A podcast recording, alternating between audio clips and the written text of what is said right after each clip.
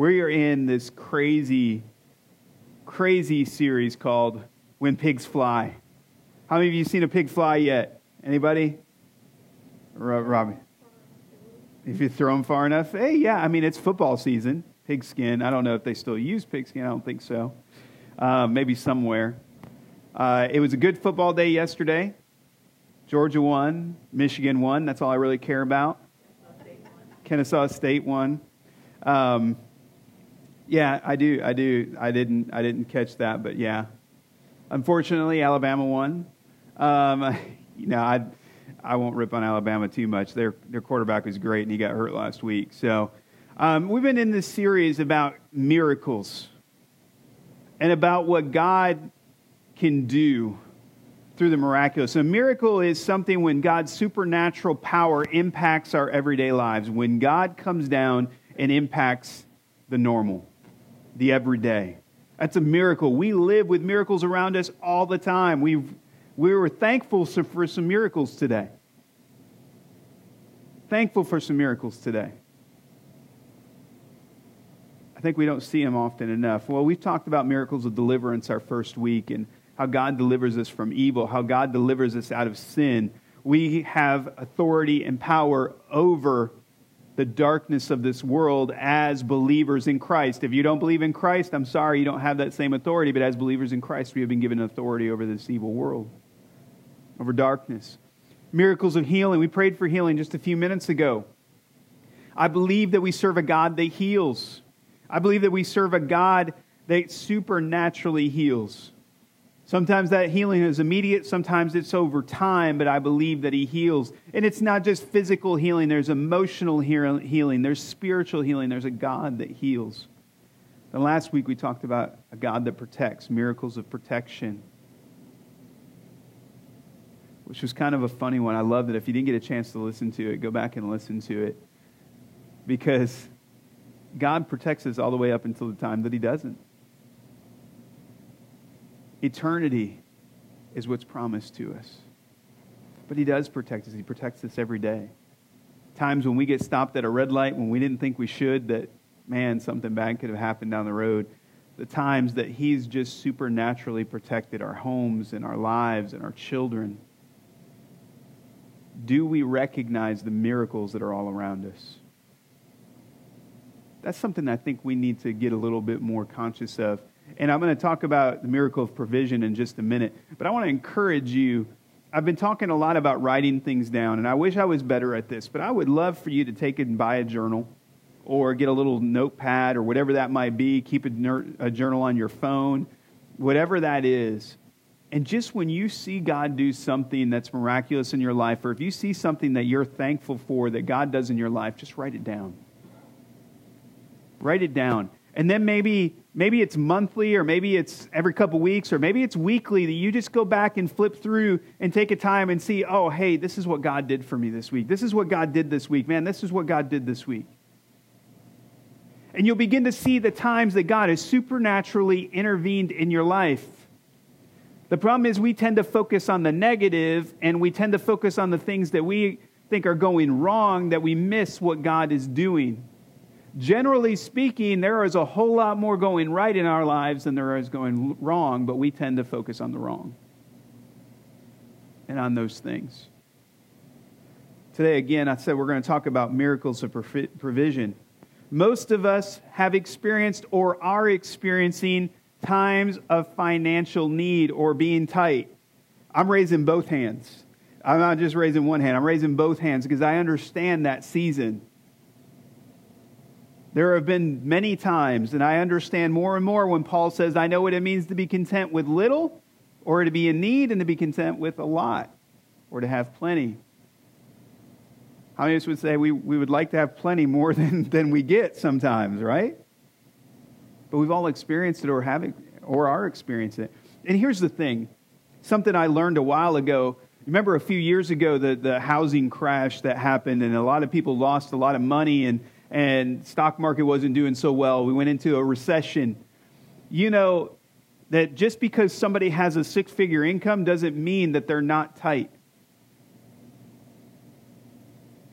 Because there may be circumstances and things that you don't know about that have put them into that place. And sometimes, just because they live in a home that's a half a million dollars, doesn't mean that they're not hurting. Because maybe they lost their job. Maybe they had some, and you know, this is the one that gets most people. Maybe they had some medical bills and some things that popped up. Gosh, we called my dad the million dollar man. He had so many surgeries and things happen that, that if he didn't have the insurance he had, my mom would be still paying for it. I would be paying for it. My grandkids and their great grandkids would be paying for it, I think. I mean, at one point, he had had cancer in his pelvis, and they literally cut him from here all the way around to here. Took out three quarters of his pelvis and put in a metal prosthesis. That's a major surgery. I guarantee you that didn't cost 1500 bucks. It was millions of dollars that they put into that. Medical bills, kids and sports and braces and cars and insurance and all this other stuff. And yes, some of the times we put ourselves in those positions, but the truth is that many of us live in a very tight place.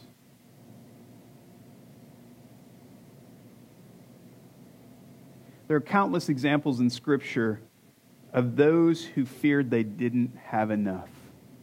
I want to think about that. There are many times in Scripture when they come to a place where they didn't have enough to do what they needed to do. Let me give you an example. Jesus is preaching on the side of a mountain. Got all these people there. What did, this happened more than once. Had what 5,000 men. That meant about 15 to 20,000 people probably. His disciples are like, hey, Jesus, we need to send them to McDonald's because they need to go. We don't have food for them. It's getting late. And Jesus said, well, no, we're going to feed them. Take care of it. So, what do we have? Little boy's lunch, five loaves and two fish. We talk about that story. And they go out and feed all of these people. and had what? Leftovers. 12 baskets. I heard somebody say the other day, um, Heard somebody say, you know, they, they believed that the 12 baskets were for one of each of the disciples to have a doggy bag to be reminded of what God did for them. I thought that was kind of a funny illustration. God always, always, always provides for the needs when He's called us to do things. In every story of need, there is a miracle of provision. I think that's in your notes. In every story of need, there's a miracle of provision. God is our provider. So we had the thousand of people. There's multiple food left over. If you remember, when we did our Elisha series a little while back last, uh, last month, remember I talked about provision a little bit in there. Remember the lady the widow, the lady that was, that was the widow, her and her husband had taken care of the prophets, and she was trying to take care of her kids. And what did it say? She didn't have anything except some oil. So what Elisha tell her to do? Go gather up all those jars. Get all those jars together and then do what? Pour it into the, pour the oil she had into those jars. And she ended up having enough to pay off all of her debt and keep her kids from going into slavery, because that's kind of how you got into slavery. There was a debt. So you sold your children to pay for that debt. They would take your children. Actually, you didn't sell them, they just took your kids as slaves. They might take you as a slave. She was able to pay off all the debt and live the rest of her life on the provision that God gave for that moment. The oil just kept flowing as long as she had containers. Think about the children of Israel. They come up out of slavery. They're wandering around in the wilderness. The whiners, I mean, the wanderers, and they were whiners, said, God, did you bring us out here to die. What are we going to do? So what did he do? He sent manna from heaven. Manna from heaven. No, it wasn't a Panera bread in heaven dropping down. It was manna. I don't know what manna looked like. I don't know what it tastes like. They said it was kind of like a bread, like a wafer. You know what he did? He provided only enough for that day, didn't he? Actually, he told them, don't gather it because what you gathered did what? It just it spoiled. They couldn't keep it. It was just enough for that day. And then eventually he sent ravens as meat because they complained about the manna. Think about this. This is a different kind of provision that God did. Think about this guy that's running from God and he gets on a boat, is going to go to Tarshish, get away from God when God called him to Nineveh. And storm comes, what do they do? They toss him over the boat because they, he said, Look, it's because of me. What did God provide for him? A big fish, a whale, whatever you want to call it, to get him where he needed to go. That's provision. Jonah would be at the bottom of the sea if it wasn't for that, for God's provision. Sometimes God's provision stinks. I think the middle of a whale would stink. But God will always provide for what we need. I'll tell you a funny little story. There's a single woman, single mom, always struggled to make ends meet, and she would pray out loud every day. God, meet my needs. She was a deep, devoted follower of God, and she'd pray every day, God, meet my needs. Jesus, just meet my needs. And her neighbor would hear her because she'd prayed loud, boisterous.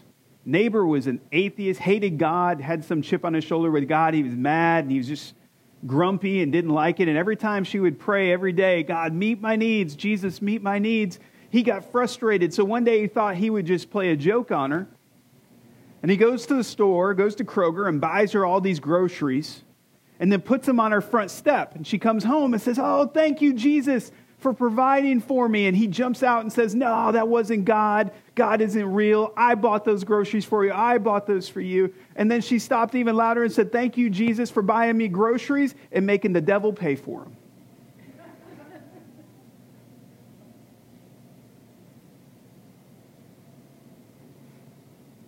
you laugh, but he does it.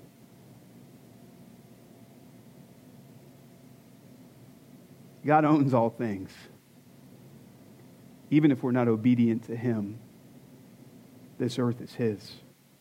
And I know that's a funny story, but it shows how often God's provision comes in unique ways. God provides for us. Think about it. I know these are running around in your head a little bit. What are some times that God has provided for you, and what are some of those unique ways that God has provided for you? Man, I can remember, I love stories. Listen, I've shared this one a lot of times. There's many stories in our, in our marriage that God has provided just through crazy things. But I just, I, this one wasn't so much a crazy thing. But I remember when my dad, I told you my dad had that surgery, and it was up in the University of Michigan. And I drove up there. At that time, we were youth pastoring and children's pastoring in lower Alabama, Enterprise, Alabama. This Michigan boy was in lower Alabama. The, the, the girl that grew up in Alpharetta, Georgia, was in lower Alabama. We were out of our element. But we had, I'd went 15 hours up to Michigan to be there with my dad um, after his surgery, spend some time with him. And on my way back home in my Pontiac 6000, love that car. And I'm driving through Nashville, and it's about dusk, you know, about 5, 6 o'clock at night. You know when it's starting to get dark? So one thing I noticed as it was getting dark, the lights on my dashboard were getting dimmer. You know, that's not supposed to happen, right? Now I realize you turn the lights on, it goes a little bit dim because I don't want them to be bright in your eyes, but that wasn't this. So everything's starting to dim, and I grew up around cars enough to realize that, man, I think my alternator's out. And I had heard something in Ohio. I, you may be like me, I don't know. Um, I, I tend to push things a little bit too far, but I heard a weird noise when I was in Ohio. Car made a weird noise for about two minutes, and the noise went away, and the car kept going, so I kept going. I don't like to stop. Well, that was my alternator. and it made it from wherever I was in Ohio to just the north side of Nashville. It just starts getting dim, and, and eventually I, am like, I'm not going to make it.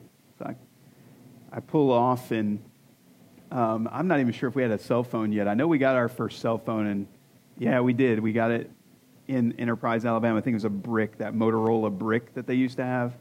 I called Jennifer and said, "Man, I, the alternator's going out," and I pulled off into a a truck stop, and it was um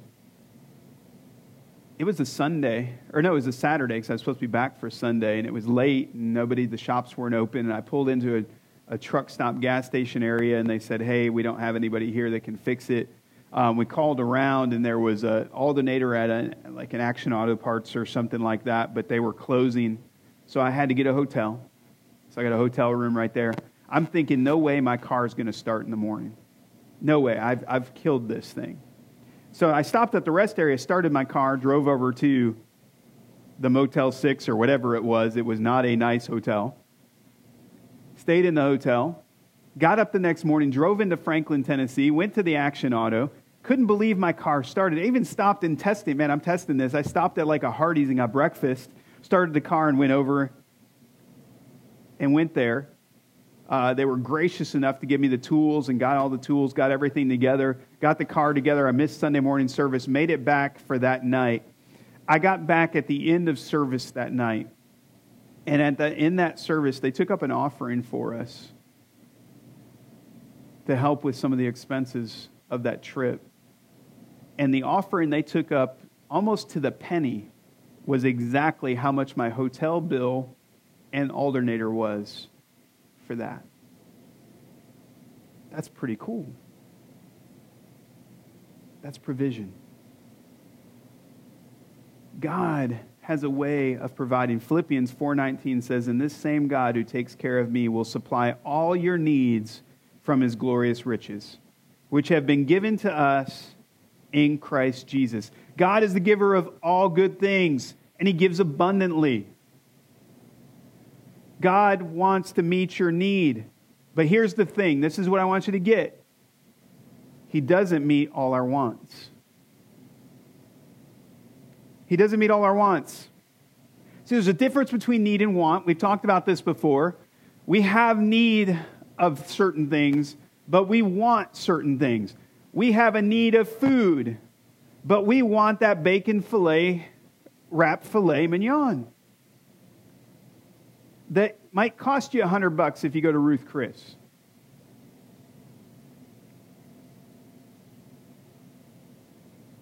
We may need new clothes, but we want the latest fashion, the newest designs. We may need a new car, we might want that Corvette. I know that's Jennifer's dream. She hates Corvettes.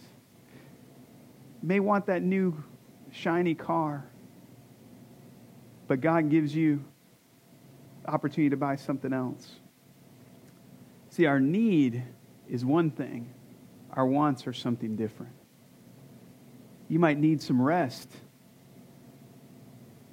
but you might want to do it on the French Riviera. I don't know. What's your. I, I like mountains, I like cruises. Whatever that may be, there's a difference between what we need and what we want. God provides, promises to provide for our needs, and He does it abundantly. Many times there's leftovers, just like the 12 baskets, but He doesn't provide for all our wants. And here's where we get frustrated. We get confused between the want and the need, and we say, well, God didn't answer my prayer because He didn't give me what I wanted or what we thought we needed. Remember, God sees that bigger picture. So, what we thought we needed wasn't really what we needed. What He gave us was what we really needed. Because He'll always do that. So, there's three things that, three principles I want to take out of this today. I won't go too long into it.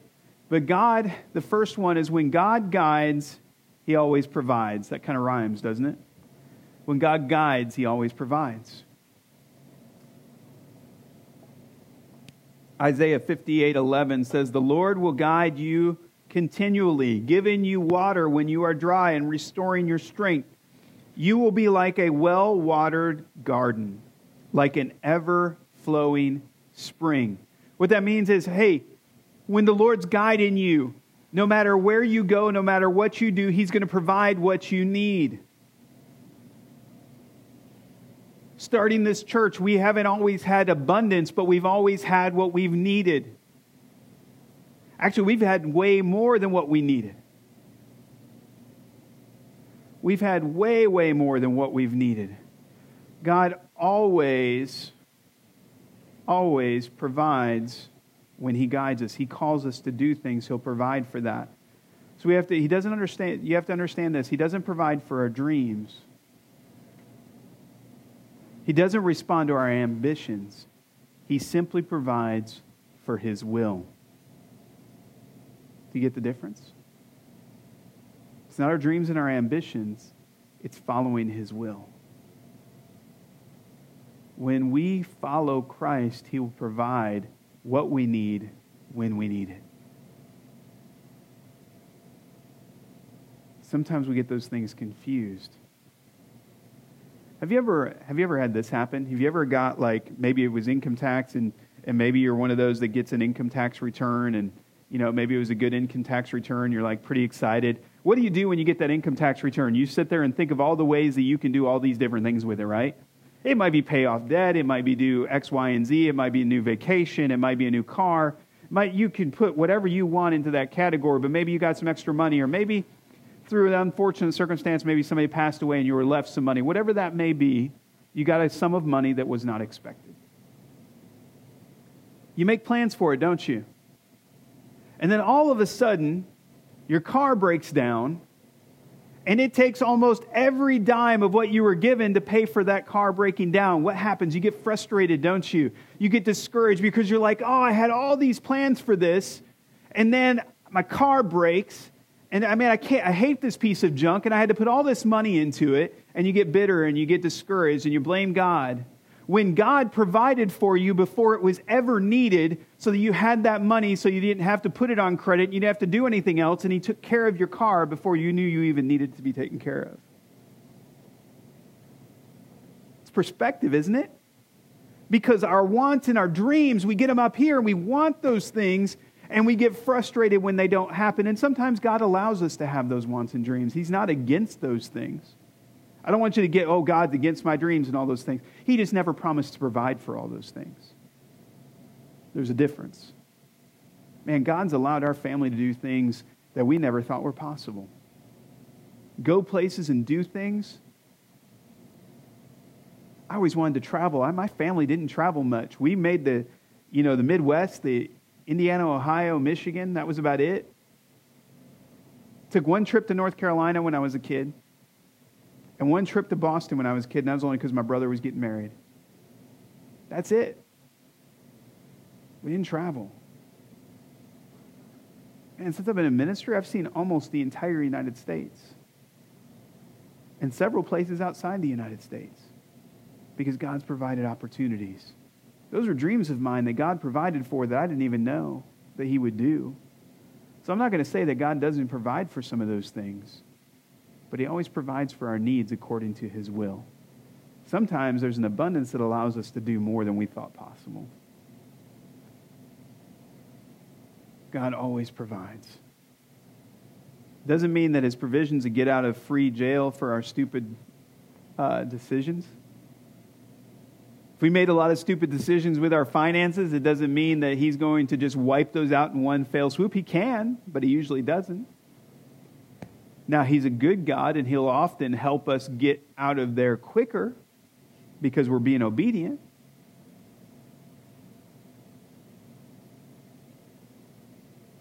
The good news is that when God directs you, He provides for you. I'm going to share a story, one of my favorite stories out of the Old Testament. A guy by the name of Abraham. You guys remember Abraham? Abraham and Sarah. God gave them a promise that they would have a son, and not only that promise, but that that son, that, that Abraham would be the father of nations. Now think about this. They said God told Abraham he was going to have a son. Do you know how old Abraham was when he had that son? They were in their 90s. How, none, of, none of you in here are in your 90s. Some of you are in your 60s and 50s, and like us in our 40s, and go on down. I'm 47. I don't want to have any more kids at this point. I'm good with the three that I have. I'm ready to take grandkids and mess them up and then send them back home.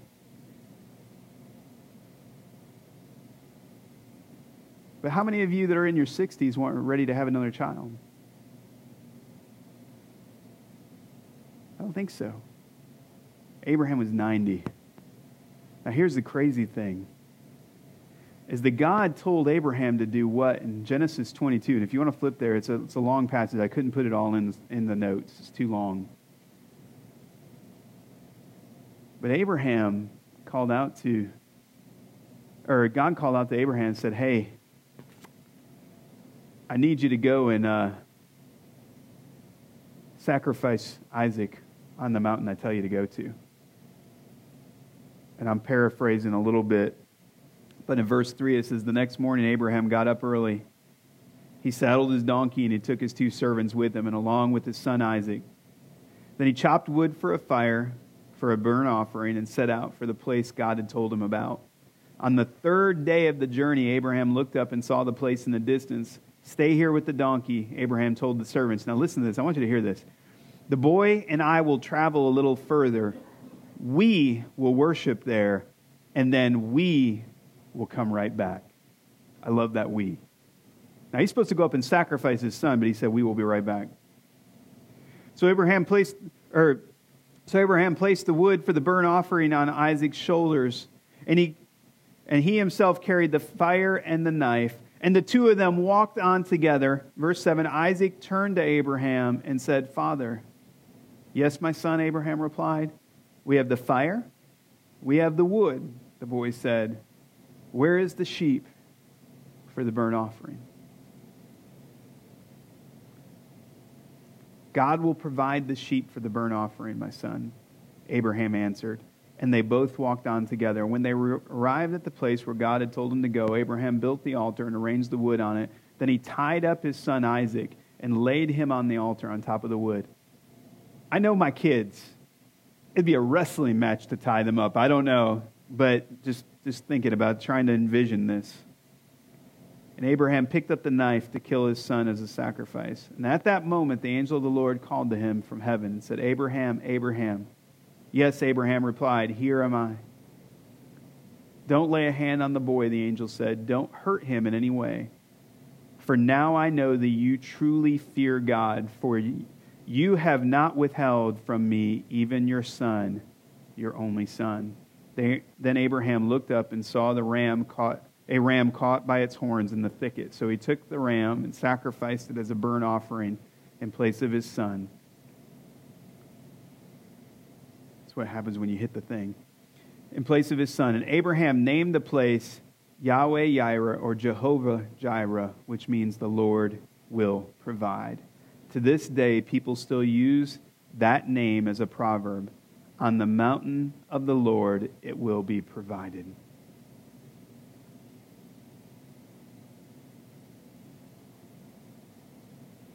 You might be thinking that that's a funny story to talk about provision, but Abraham was living his life fixed on the will of God. Most of us live our lives fixed on what we lack or what we don't have. Well, I can't do that, God, because I don't have this. Well, God, I can't go talk to them about Scripture because I'm not a preacher, I'm not trained. God, I can't go and buy Christmas presents for families that are in need because I don't have this. God, I can't serve at a food pantry because I just don't have the skill. I don't, I'm not good with people.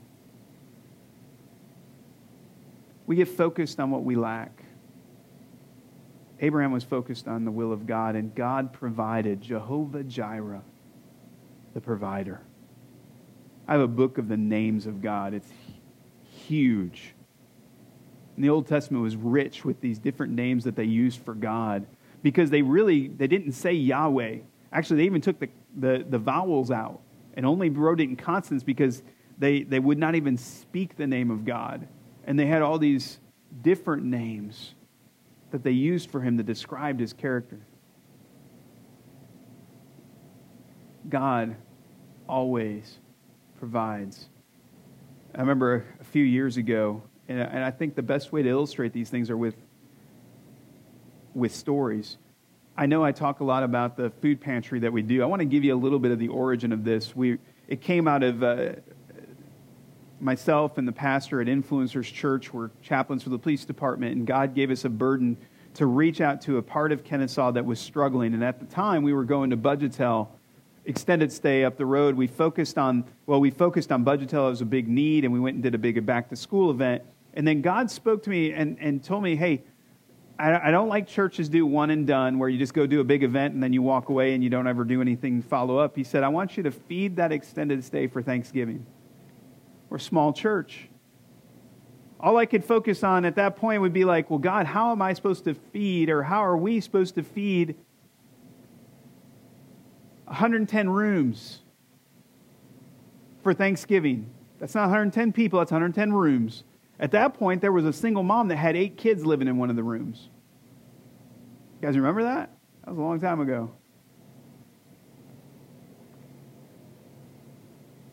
So he gave us this vision, and, and I sat down with a, a leader in the community, and we were kind of talking through those things, and he kind of helped us flesh some of that stuff out.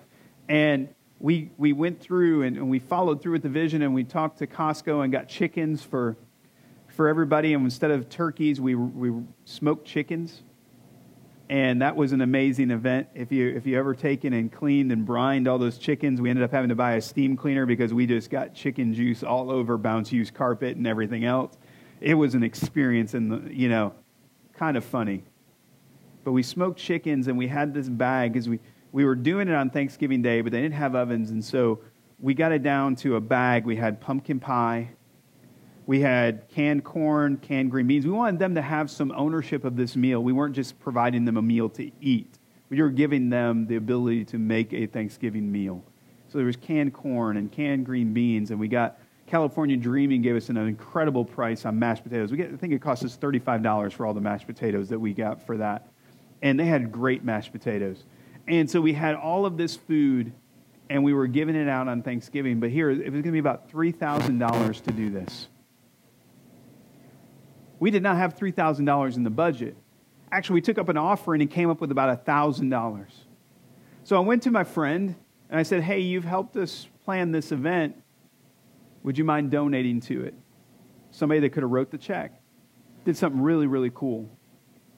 He sent out an email to his friends and said, Look, hey, my friends are going to be feeding this Budgetel extended stay for Thanksgiving. I'm going to sponsor two families. Again, about 20, $22 was really what it was, but he said, I'm going to give $50 to this. How much can you guys do? Within two days, we raised more than $2,000 on top of the 1000 that we already had. God provided. But we took the effort. We took the steps to go forward. We were making the steps to make that happen. God provided what we needed. That was the birth of what we now do with Forever Fed. It started with a step of faith. Feeding 60 families a month, that's not something we have the ability to do, but God has blessed us and provided through ministries like Forever Fed, sending us volunteers that are beyond what even we have. God uses this community to do His work all the time. God always provides when we follow His will. If we got hung up with, well, we don't have enough volunteers to do that, we don't have enough money to do that, how are we going to do? If we just focused on the negative, we would never do what God's called us to do. When God guides, He always provides. Second thing, I'm going to go quickly so I can get you out of here before the outreach today, or maybe we'll just open up the doors and just have everybody come in. So God miraculously multiplies what is given. God's math is amazing. He created math, He does things that are bigger. God multiplies what was given. Sometimes God does it all, like when He sent the fish for Jonah or when He sent the manna from heaven, God did everything there. But sometimes God wants to build our faith and He invites us to be a part of the miracle. We talked about that in the Elisha series. Have you guys got this yet? That God keeps talking to us about supernatural things. He wants us to live in a supernatural world, to understand that He can do things beyond what we can naturally do. He's been speaking this to us for months now.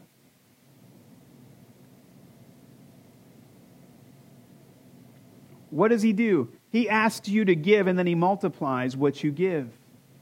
And that's not always money, that might be time, that might be resources, it might be whatever. But he asks us to be a part of that miracle. He asks us to be a part of what's going on. Just like with the widow's oil. She gave the oil, he multiplied it. One jar of oil doesn't fill hundreds of jars on its own. I've tried it. I got home, took the olive oil, it just it stopped. Five loaves and two fish doesn't feed 15,000 people and have a leftover. God's math doesn't make sense in that way, but it's beyond what we can understand. Abraham offered his first son to God and became the father of nations. That if you kept reading in that in Genesis 22, it said that your descendants will be like the sand on the seashore or like the stars in the sky, too numerous to count. Where we get the song Father Abraham. You can sit there and sing it, and you get the little marching thing to it. See, this is not a prosperity doctrine. Some of you guys may have heard prosperity preachers. Man, if you just give $100 today, there's going to be a $10,000 check in your bank account next week. Man, I hate that. I hate it when we sow false doctrine. Yes, God can do that, and He does multiply what we've given, but it's not if you give $100 today, you're getting $10,000 next month. We don't give to get. If we give with the wrong motives, we're probably going to have less than when we started with because we're just giving it away. We can give it to the, might as well give it to Best Buy. I don't know, whoever you want to give it to. But when we give out of the right place in our heart, when we give because it's worship, when we give because we want to be a part of what God's doing because He's called us to give, there's a principle that's at work here. God multiplies what's been given. 2 Corinthians 9:10. It should be in your notes.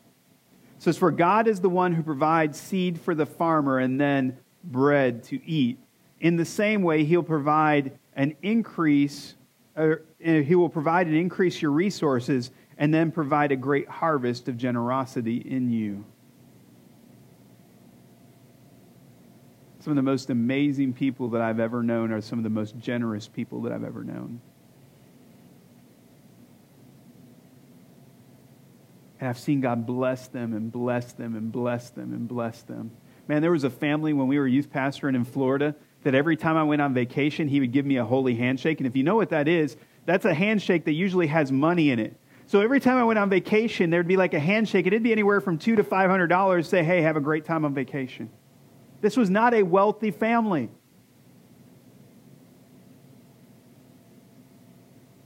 But they were so generous and sowed so much. God did great things in their lives. Some of my favorite people in the world, not just because of what they did for us in that sense, but because of who they were in following Christ. They got that principle of generosity and giving. God is supplying for our needs and then some. God does it all the time. This principle goes all the way back to the tithe. And no, yes, you can find the tithe in the Levitical law, but tithe goes all the way back to Abraham. You know, Abraham was the first person to tithe. He gave a 10% to God. He gave a tithe to God. He was going to offer his son. At that point, that was everything.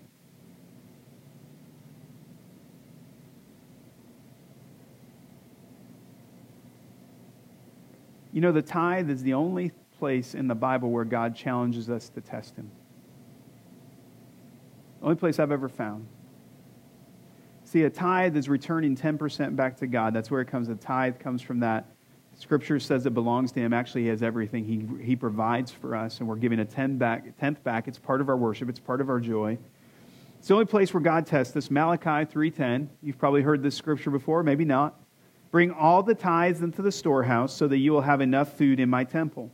If you do, says the Lord of, heavenly, of heaven's armies, I will open up the windows of heaven for you, and I will pour out a blessing so great you won't have enough room to take it in. Try it. Put me to the test. Put me to the test. This is that difficult part we need to honor God with our tithe, the first fruits. that first portion of what we've been given. And I'll admit that's been hard for me at times. And it's not just our finances, this is the first of who we are, our lives. We're offering them the best of who we are. That's what this tithe is about. What God, does God need our 10%? No, God has everything. What God needs is our willing obedience to hold nothing back from Him. Remember with Abraham, it wasn't that he needed Isaac to be sacrificed.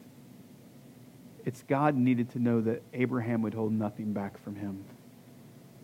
See, God takes that seed of our tithe and then he multiplies it. And everything that we give to God, he multiplies it. Whatever we sow never comes back void. God multiplies what we're given. So God always provides or guides if when God provides or guides, he provides. Man, I can't say that now. God miraculously multiplies what's given. I'm going to wrap up with this. You might be a part of God's miracle of provision. You might be a part of God's miracle of provision. 2 Corinthians 9:11 Yes, you will be enriched in every way so that you can always be generous. And when we take your gifts to those who need them, they will thank God. You know, we're a part of the Assemblies of God. The Assemblies of God is a movement. It's not technically a denomination, although we operate like one.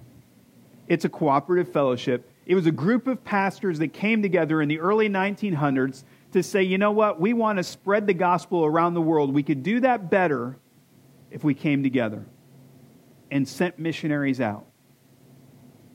Let's come together all of us churches, let's come together so that we can send missionaries all over the world preaching the gospel because that was the Great Commission to send the gospel to the ends of the earth. It's fulfilling what God's called us to do.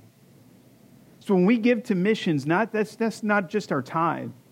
Our tithe comes in to take care of the needs of the church, and that's what happens with it. We pay our bills, we do all those things with the tithe. We give the tithe out of our obedience to God. When we give it above and beyond our tithe into missions and into special projects and things, God will use that to impact many other lives.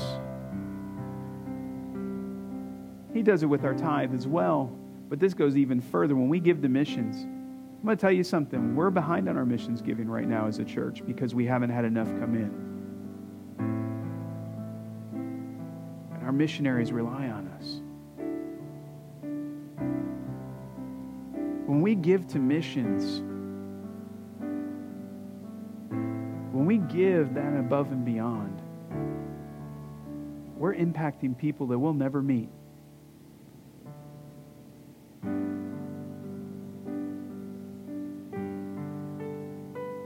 So when we give, we might be a part of God's provision.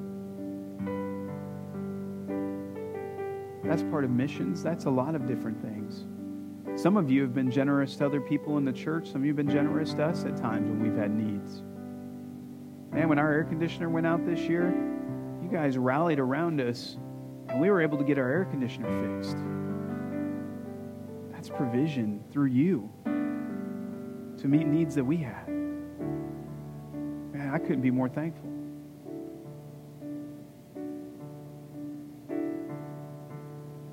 Several years ago, we haven't done this since we've been doing the food pantry, but several years ago, we used to do a thing called blessing bags. And something that God had laid on my heart, we, we didn't have an outreach program, but we would buy, we'd have everybody would give some money. And I'd go to the store and I'd buy groceries for a family, about $25 a bag. Seems $25 seemed to be the, the going rate about $25 a bag. We had a little card in there just said, hey, this is a blessing to you. We didn't, I don't even think we had the church name on it. I think we just had some scripture and just said we wanted to be a blessing. And we would line the bags up at the front of the altar. And, at, and we'd pray over those bags, and then everybody would just take a bag. And they weren't supposed to give that bag to anybody until God led them to give it to somebody. To be a blessing. It was all about praying and being led of God to give a need to a need. It had simple things in it like pasta and spaghetti sauce and whatever we could pick up for that 25 bucks. It wasn't really about the amount. It wasn't going to change anybody's life as far as being like supplying their need for a month. But it was just to let them know that God loved them. Well, there's a lady in our church. She since went to move to Ohio. She had taken the bag and had been sitting in her car and had been sitting in her car for a couple weeks. And she was getting kind of frustrated. She's like, God, who am I supposed to give this to? She was at the laundromat because her washer and dryer had broke. And so she's sitting at the laundromat and she sees this, this lady there with, uh, with some kids. And she's driving, the lady's driving like a almost brand new car. Really nice car, but she's at the laundromat. She sees the kids and they're, they're eating some pizza from Little Caesars. And uh, lady's name is Becky, and said, God spoke to Becky and said, "I give that bag to them." And she's like, "Well, why do they need it? Got a brand new car. They're eating pizza right now.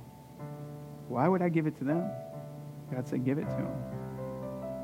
And so Becky walks over and she gives the said, "I've had this sit in my car and felt like the Lord wanted me to give this to you." And this single mom broke down crying I don't remember all the details. It's been a few years ago now. But I know that lady had lost her job. I know she didn't have any money. She was scraping together the last bit of money she had to buy that $5 pizza to feed her kids. And that bag gave her hope. And that bag let her know that God cared about her. So your generosity, your gift will impact others. See, fear asks us, What if I run out? Faith asks, What do I have to give? Fear says, I don't have enough. Faith says, My God is more than enough. Fear says, I can't afford to tithe. Faith says, 90%, 90% with God's blessing goes further than 100% without it. God will meet every need according to his riches and glory. God is the God of miracles, and he provides. He's called all of us. We are his children. He will provide for us. You guys are awesome with giving.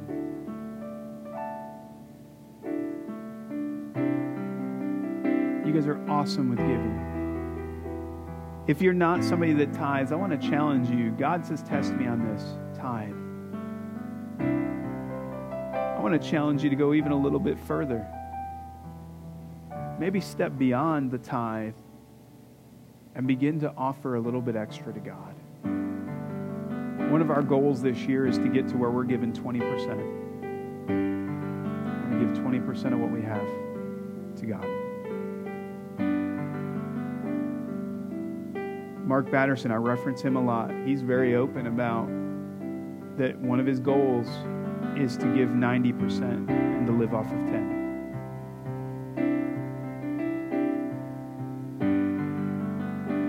God's using his books and using different things to help him to get there. I don't know what percentage he's at. I know he's he's way past 10. What would it look like if maybe you gave your tithe and an extra 10 bucks, maybe for missions, or helped by adopting one of our missionaries. We support our missionaries everywhere between $25 a month to $100 a month.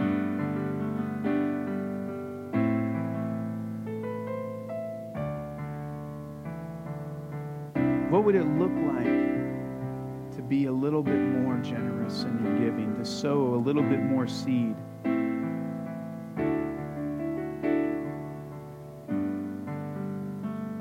Something we need to pray about. God calls us to be faithful, and I've watched some of you give. I don't know who gives how much or whatever. I really don't look at it. I don't count the offering. I get an email that says how much it was, and it goes off to a finance office totally third party that pays our bills and takes care of all that stuff. I don't know who gives what. I do want to say thankful, thank you to those that have been faithful in giving. But I want to challenge you to be faithful. I want to challenge you to test God in this. man, I want to challenge you to go even further in that. This isn't because the church needs your money. This is because I want to see God bless you and I want to see his provision go further. Man, instead of five loaves and two fish, what if we gave six loaves and three fish this time? I don't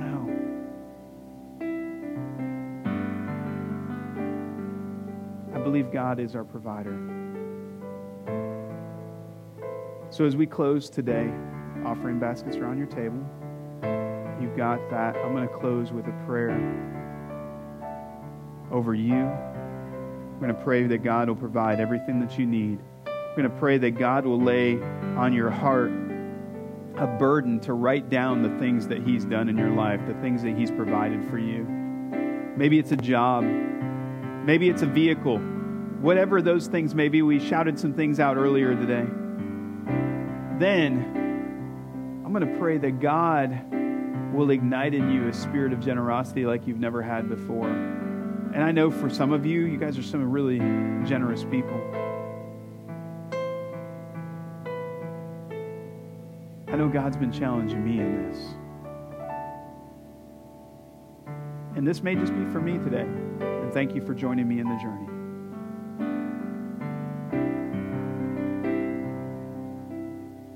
But I want to see God bless you and pour out of you. Let's pray. Father, Lord, I'm so thankful. I'm thankful for all that you've done for us, for all that you do in our lives, for what you've done in our church. Lord, I'm thankful that in just a few hours we'll see families get fed because of a ministry that you've put together called Forever Fed. I pray your blessings upon Forever Fed, but I thank you for connecting us to them. And Lord, I thank you that we can give our time to you, that we can give our time so that others can be fed so that others' needs could be met. And Lord, I pray that that would go further than we could imagine. Lord, I thank you for those of us that have been giving faithfully. And Lord, I pray that you give us a passion to be generous. I pray that you give us a passion to give. And Lord, I, I hold true and firm to your word that says if we give, you will bless and that you will provide. Lord, I don't want to just give finances. I want to give you everything. I want to give you my life. You have it, it's yours. And Lord, I pray that, that you would remove fear, that you would remove doubt, and that you would help us to live holding on to you, trusting you, knowing that you're going to provide everything that we need. Not to live in fear and say, I don't have enough. I'm not going to be able to pay my bills. I'm not going to have. I'm not going to have. But to live with, okay, God, what do you need me to do? Here's what I have.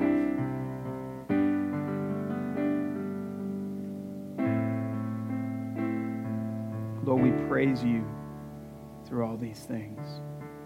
Lord, I pray that you take our tithes and offering today.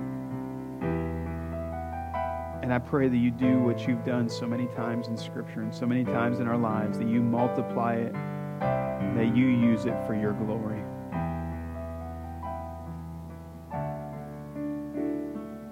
Oh, we've shared a ton of stories on your provision. And I believe that's the tip of the iceberg. I believe we don't even we haven't even scratched the surface of all that you provide for us. Lord, I pray that your hand of blessing be upon each person that's here today. Lord, I pray right now that you would drop a number into their heads. Whether that's a percentage or an actual number, or maybe it's just an ability that you want them to give. Lord, I pray that you would lay that on their hearts right now. That they would scribble it down, tuck it away somewhere, that they will be reminded.